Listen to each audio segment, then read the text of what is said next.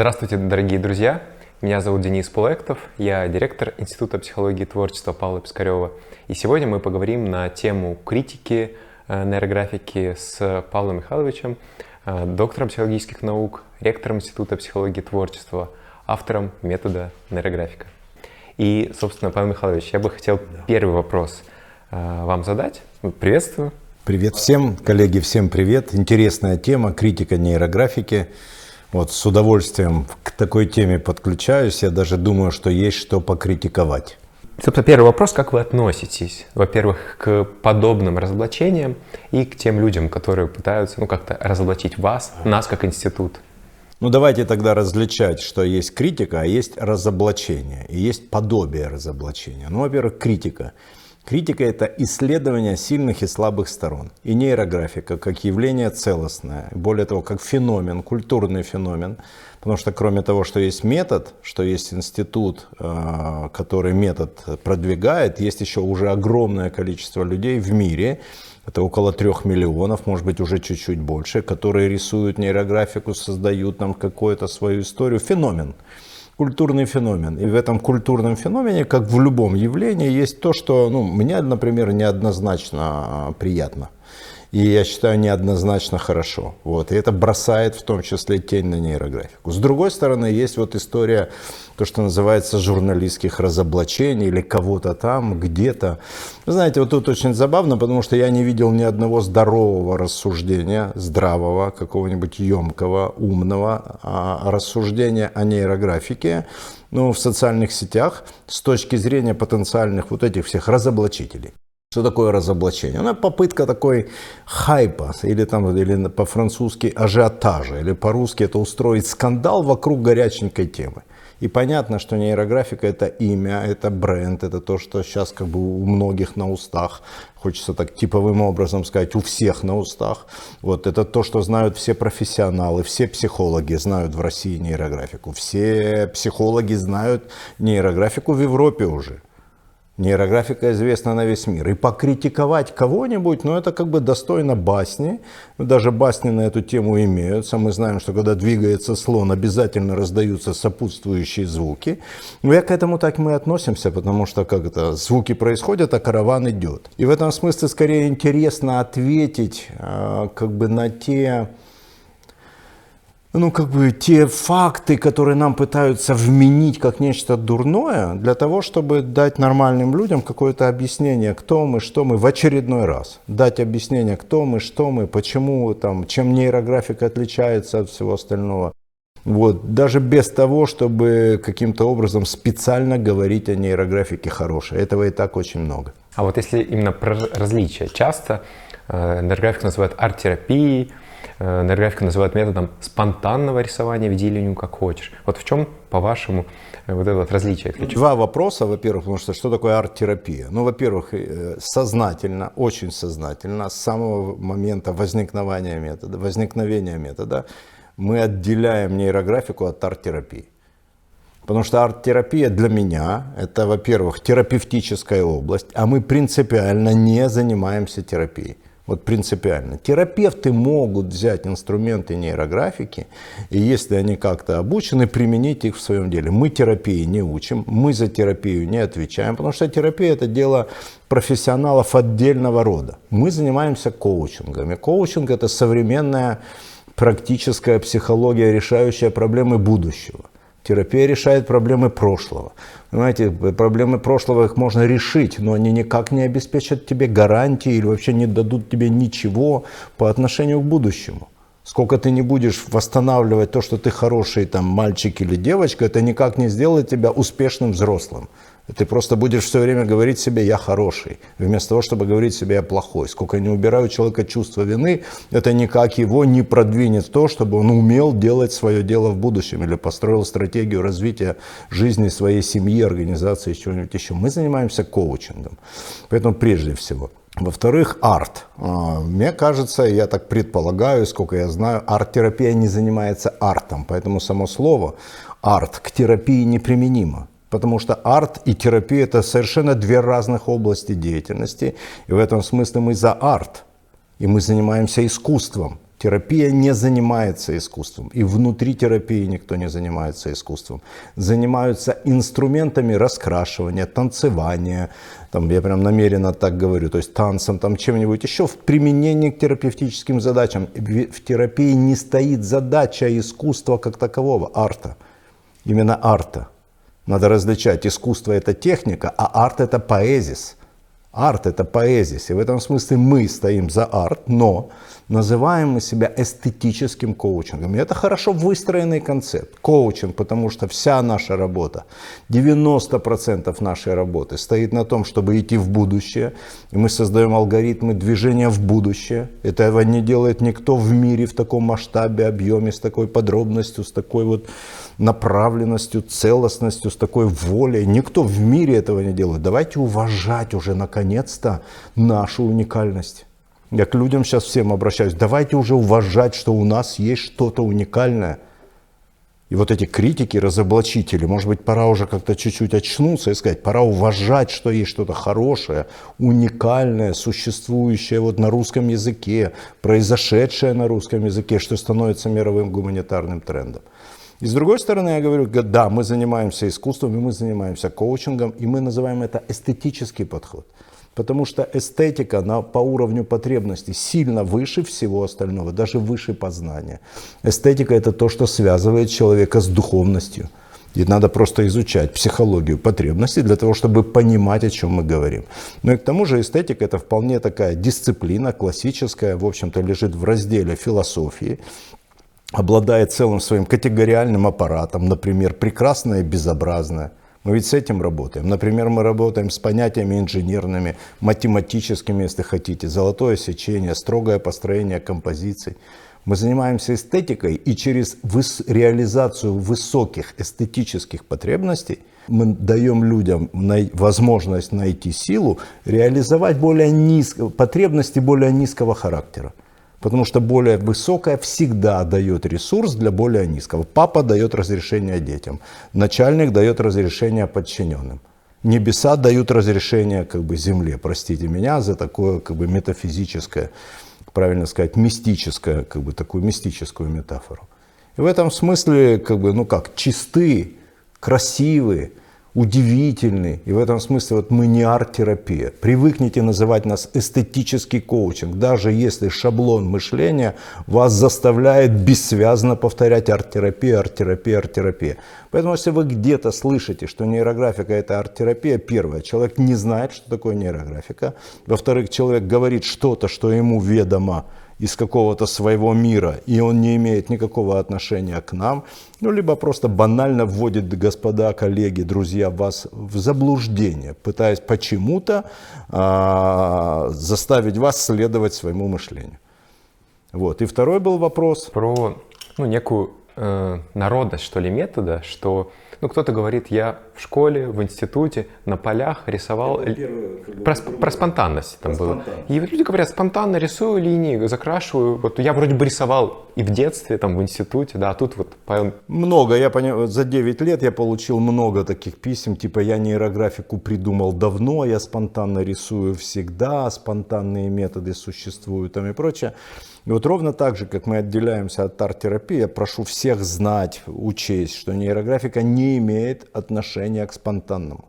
Как только человек начинает делать что-то спонтанно, он сразу перестает делать нейрографику, потому что нейрографика принципиально метод осознанности – он, оно требует осознанного отношения в каждом движении линии. У нас существует множественное образование, такое объемное, для того, чтобы дать очень много критериев для осознанности. Осознанно работать с цветом, осознанно работать с композицией, осознанно работать с темой, осознанно работать с базовым алгоритмом не путать с алгоритмом снятия ограничения, который требует своего рода осознанности. И прежде всего это осознанное движение линии, это первично осознанное движение линии, потому что если ты ведешь линию спонтанно, то ты всегда делаешь то, что тебе нравится, то, как тебе легко.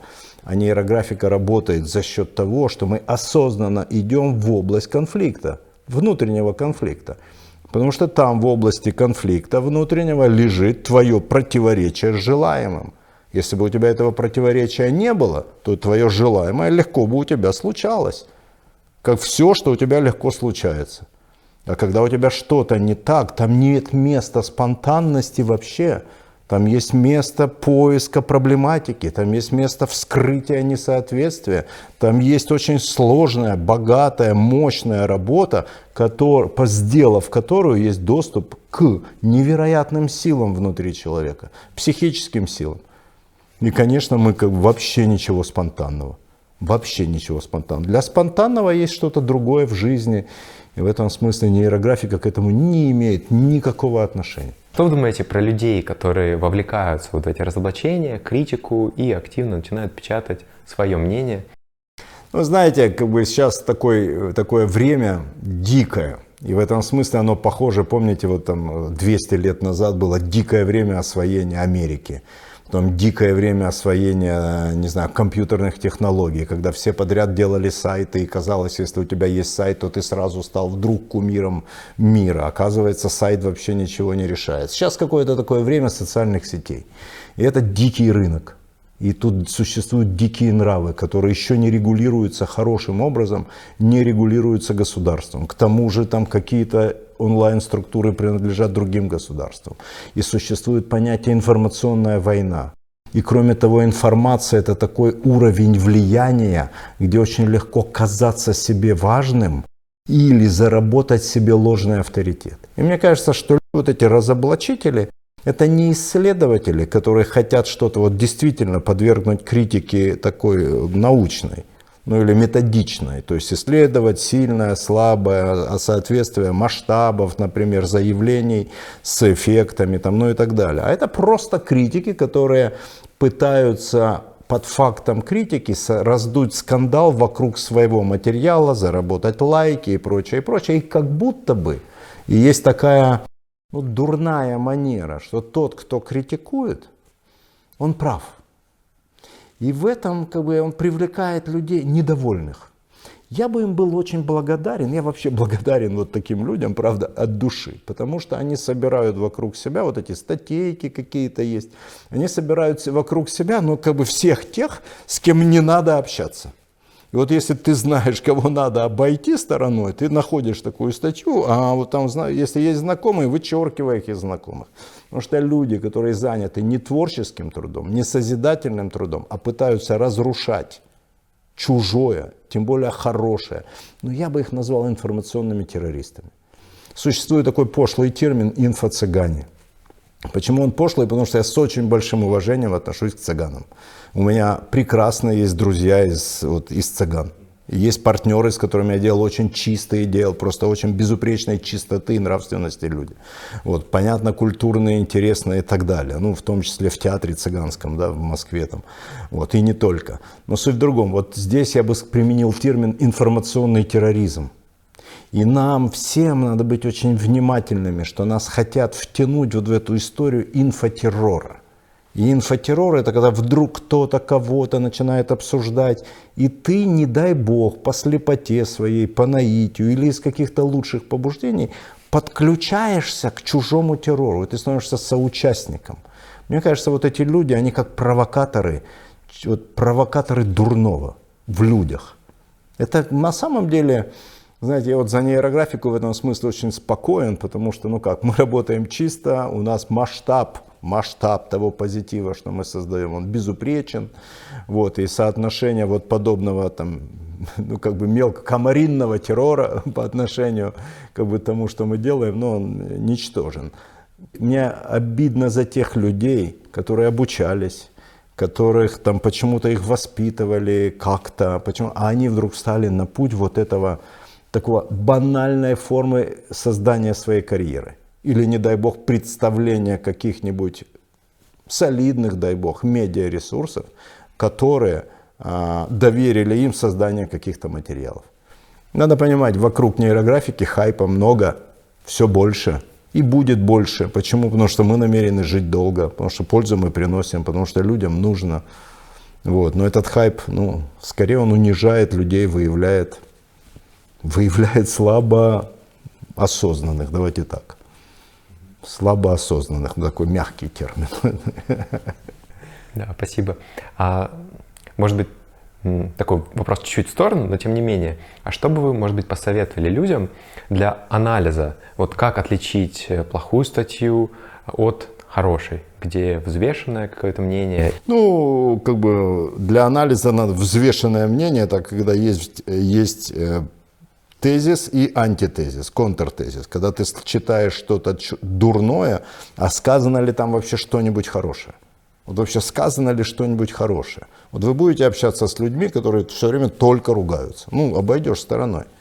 Ну, потому что ну, идет человек по улице, ругается. Обойди стороной, иди своей дорогой. Если человек только ругается, ну, наверное, просто с ним нет смысла иметь дело. Если человек каким-то образом взвешивает, вот это так, а вот это так, а вот это делает конструктивные предложения, что еще труднее – сделать какое-то конструктивное предложение, как можно исправить. Потому что в конце концов, а что ты туда вмешиваешься в чужие дела? У тебя есть какое-то другое видение, предложи, критикуя, как там есть, э, критикуя, предлагай, предлагая, действуй. Стабильное правило в творчестве, в бизнес-среде. Если ты критикуешь, какие есть предложения? Это раз. Во-вторых, мы знаем, мы открытая организация, то есть мы институт, скорее вы институт, да, Денис, вы институт, мы институт, школа, я существую, всегда отвечаю на все, что как бы, ко мне люди обращаются в социальных сетях. Зайдите к нам на сайт, почитайте, соотнесите. Если вас привлекла негативная информация, постарайтесь разобраться. Вам действительно на блюдечке подносят факт, или это какой-то такой сомнительный горячий материал, который, тем не менее, обращает ваше внимание на такой феномен, как нейрографика. И иногда не было бы счастья, да несчастье помогло. Очень много приличных людей к нам приходит после того, как кто-то неприличный написал о нас плохо. Знаете, двойное отрицание, оно создает позитивное утверждение. Вот, поэтому, когда странные люди пишут дурное, нормальные люди говорят, то значит это хорошо. Вот. На самом деле не так много. Вот все-таки дурно о нас пишут. И я просто наш... немного. За 9 лет у нас о нас пишут дурного, ну я не знаю, 3-4, за 9 лет. За сотни тысяч, за миллионы людей, которые уже заняты нейрографикой, 3, 4, 5 материалов низкого сорта. Ну, поэтому в этом смысле я скорее счастлив за то, как организована нравственность человеческая вот здесь, в среде, в нашей, в русском обществе. Ну, я сейчас говорю принципиально о русской среде. Потому что за рубежом вообще дурного не пишут. За рубежом за любое дурное слово можно очень крепно влипнуть. Юридические, финансово, штрафы, судилища. У нас просто достаточно такая свободная страна, но при этом а, очень высокой нравственности люди. И поэтому дурного слова просто так не услышишь. Поэтому те, кто вдруг создают вот этот самый инфоповод, э, ну, во-первых, спасибо им, как бы, но с другой стороны, это дело их репутации. Я прервал твой вопрос, да. Да, Павел Михайлович, вот десятки тысяч отзывов, э, ну, на самом деле больше. Э, у нас на сайте, вот недавно мы публиковали 2000 отобранных отзывов, есть и чуть-чуть критикующие, но таких мало. В целом мы не сомневаемся, что метод работает. Но тем не менее, мы сейчас все больше внутри нашего сообщества профессионального стали говорить про чистоту метода и развиваем научное направление в целом. Зачем это надо, если метод и так работает? Знаете, вот с самого начала, когда нейрографика только начиналась, одна очень красивая леди, такая статусная леди на рынке э, образования для взрослых, не буду ее имя называть, но в частной беседе могу всегда вспомнить. Она мне сказала, знаешь, вот чем бы ты ни занялся, в России растащут. И я понимаю, потому что о чем, что она имела в виду? Она имела в виду, что вот, вот есть такая как бы традиция, хвать и давай делать по-своему. И сохранять чистоту метода – это целая работа. Это внутренняя работа для инструктора, тем более внутренняя работа для специалиста. Заметьте, инструктор это человек, который 9 месяцев в среде. А что он в среде? Рисунки рисует, алгоритмы изучает, слова точит. Что такое передача метода? Что такое чистая передача? Вообще это и есть традиция. Само слово «традиция» обозначает передача с латинского. И в этом смысле передача метода, задача инструктора – это делать чистую передачу, как это принято в духовных практиках, как это принято в науке, как это принято везде. Что это значит? Это значит, что терминология должна соблюдаться. Чем мы занимаемся? Мы занимаемся тем сейчас в институте, что мы создаем и развиваем целый такой проект качества который называется «Чистая школа», чтобы люди знали, что как называется и почему к этому надо так относиться. Ну, например, нейрографическая линия звучит именно так. Вот именно так. И каждый предлог в, этом, э, в этой терминологии, там, в этом наименовании имеет значение. Сама линия никуда не идет. Обратите внимание, сама линия никуда не идет. Мы ведем ее туда, где не ожидаем видеть. Мы. И тут я говорю ответственность на том, кто ведет линию. И это намеренно построенный текст. Это не потому, что я могу сказать об этом своими словами. Вот эта вот попытка сказать своими словами, прокомментировать, это какая-то такая жажда, знаете, жажда, я не знаю, что это за жажда, я даже не могу это определить. Потому что мне всегда нравилась чистая игра. Знаете, чистая игра, вот идеальным образцом чистоты в мире людей, в культуре, в природе служит алмаз. Вот алмаз. И алмаз становится бриллиантом, когда вот эти грани очень точны. И вот когда вот эти грани точны, он пропускает идеальный свет. И это становится как бы удивительным явлением, самым дорогим, что мы знаем. Вот это вот оттачивание грани – это большая культура. И надо сказать, что люди, которые к нам приходят учиться, они не всегда это понимают. Поэтому лично у меня очень большое терпение к этому. И я чувствую, что многие просто хотят очень искренне, а, из лучших побуждений, что называется, с благими намерениями, поделиться как угодно нейрографикой с другими людьми не понимая, что благими намерениями выстилана дорожка в ад, что разрушается метод, слово за словом как бы начинается перевирание, перевра... переворачивание, и потихонечку за 2-3 таких нечистых передачи разрушается то самое ценное, чем люди хотели поделиться. Поэтому наша работа – это как бы наводить в этом порядок. И профессионалы, то есть все люди, которые заняты нейрографикой профессионально, ну, мы призываем это принять. Принять как кодекс, принять как конституцию, что метод, если мы хотим все, чтобы метод был такой, как он есть, хороший, мощный, сильный, чтобы он работал, чтобы он не превратился в миф – его надо очень удерживать в этих самых гранях, границах, в остроте там, и точности определений, исполнений.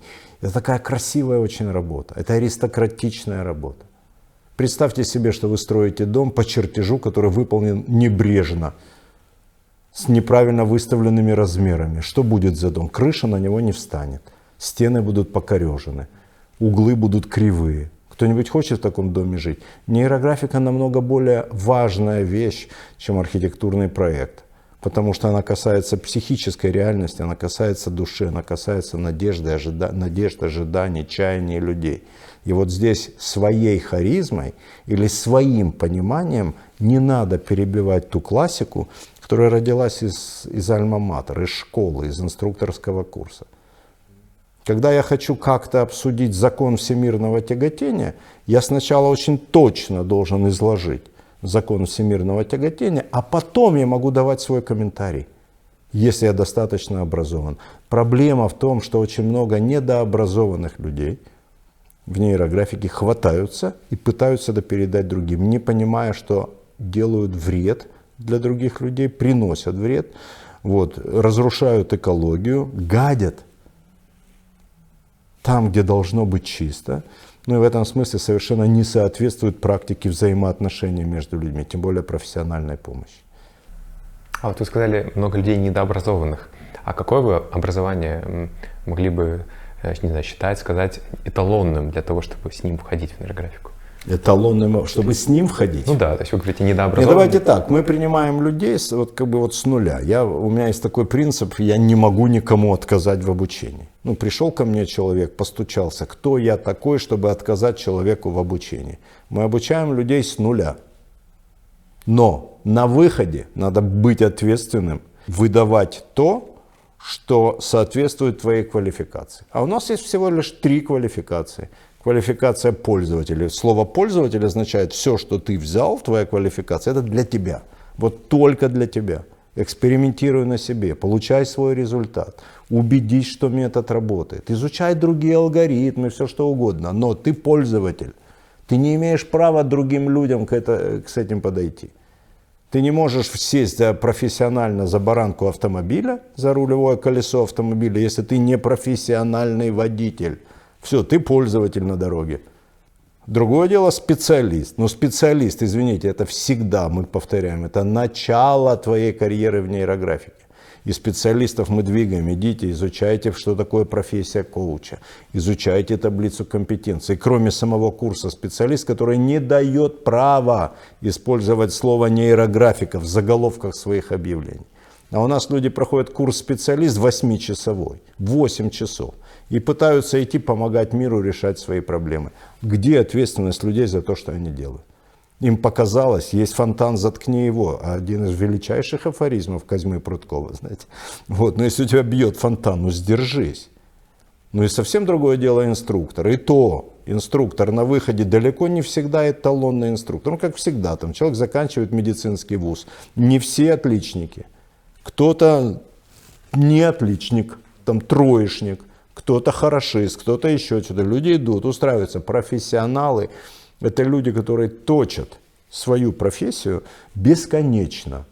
Я уже 30 с лишним лет в практической психологии. Я не останавливаюсь в обучении, никогда не останавливался. То же самое каждому рекомендую, если вы хотите стать профессионалами. Но 8 часов обучения специалиста не дает тебе права предлагать алгоритмы решения судьбы. Кто ты, человек? Задай себе вопрос. Я себе этот вопрос каждый день задаю – что я сделал, чтобы сегодня восстановить все лучшее в себе? В профессиональном смысле слова. Помню ли я вообще процедуры? Чувствую, понимаю ли я этику? Это ведь не вопрос чувства нравственности или не вопрос своей правоты. Потому что вопрос правоты обсуждает профессиональное сообщество. Любой человек считает, что он прав, и это называется эго.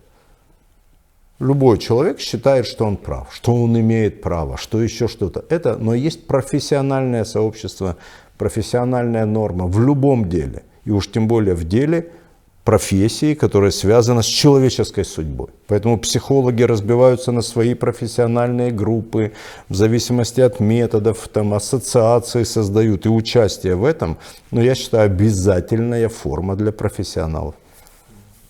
Много параллельно э, работу мы ведем как внутри с нашим сообществом профессионалов, пользователей, инструкторов, также и вовне. Есть много самозванцев, людей, которые берут метод, не имея этического стандарта, не имея, собственно, понимания, что такое нейрографика. И мы с ними работаем. Вопрос в чем? Вопрос в том, что из наших инструкторов, из нашего сообщества возникает э, тревога, что же с этим делать, э, они шумят, они намешают. Вот как вы на это смотрите? С иронией. Я отношусь к этому с иронией. И, в общем-то, нашему сообществу, ну, понимаете, тревога по отношению к этим условным самозванцам, она перегружена, она переизбыточна. Ну, во-первых, никто из, так, из самозванцев не сделает никогда а, устойчивое, устойчивое дело. Ни один. Вот просто ни один. И за 9 лет ни один самозванец не укрепился в своей этой работе. Ни один. Почему? Потому что каждый раз человек лжет. И человеку больно лгать, а тем более больно лгать другим людям. Потому это просто физически больно. Кто лжет, тот знает, как это все время надо выкручиваться, что-то объяснять, связывать какие-то слова. Намного проще жить честно. Вот, намного больше силы. Но человек расходуется. При этом каждый раз такого человека, самозванца, кто-то ему что-то пишет, а откуда, а что. И лучший способ работы с самозванцами это не волноваться, а просто писать в их чатах, типа, предъявите свою квалификацию. И когда в чате у человека 20 раз появится «предъявите свою квалификацию», его аудитория рассыпается. Просто аудитория чувствует, где ложь. Понимаете, глупых людей нет. Глупых людей нет. Есть люди, которые хотят сэкономить, есть люди, которые там, готовы брать там, товары низкого качества – и в этом смысле, ну хорошо, пускай существует, пускай рисует. Миссия наша исполняется. Планета становится рисующей. Все больше. Конкуренты, вот эти вот самозванцы, они выпадают. Намного больше конкуренция между людьми образованными внутри, ну, внутри метода. Как и в любом методе. Гештальтисты конкурируют между собой, психоаналитики конкурируют между собой, бизнес-тренеры конкурируют между собой. Внутренняя конкуренция намного выше, чем внешняя. И внешние люди, ну, они скорее делают наш, наше имя известными. Спасибо им, они делают наше имя известным. И через них к нам приходят в том числе приличные люди. Поэтому пускай они себе будут. Другое дело, что я волнуюсь и сострадаю тому, в каком качестве они будут. Но и нейрографика ведь еще так устроена, что она в любом случае когда актуализирует истину. Ну, вот эти округления, правда, любовь, это ведь все категории истины.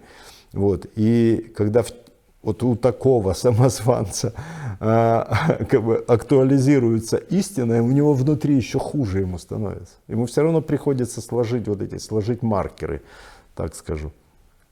Вот. И ну просто люди себе закрывают дорогу жить честно. Ну зачем? Я не понимаю. Вот я честно не понимаю. Вот не понимаю, как можно зарабатывать деньги, если ты на, на чем-то, если ты не вложился в образование в этом деле. Ну как? Ну как? А в основном ведь это спекулянты, которые кто-то спекулирует ради денег, кто-то спекулирует, чтобы получить чье-то лайк. То есть люди сейчас борются за лайки, это какая-то форма безумия, такое интернет-безумие. Люди борются за лайки и продают, ну я не знаю что, честь, фамилию родителей своих позорят имя свое позорят навсегда. Вступают в конфликты, все время что-то им оправдываться надо. Ух, как я думаю, это неприятно.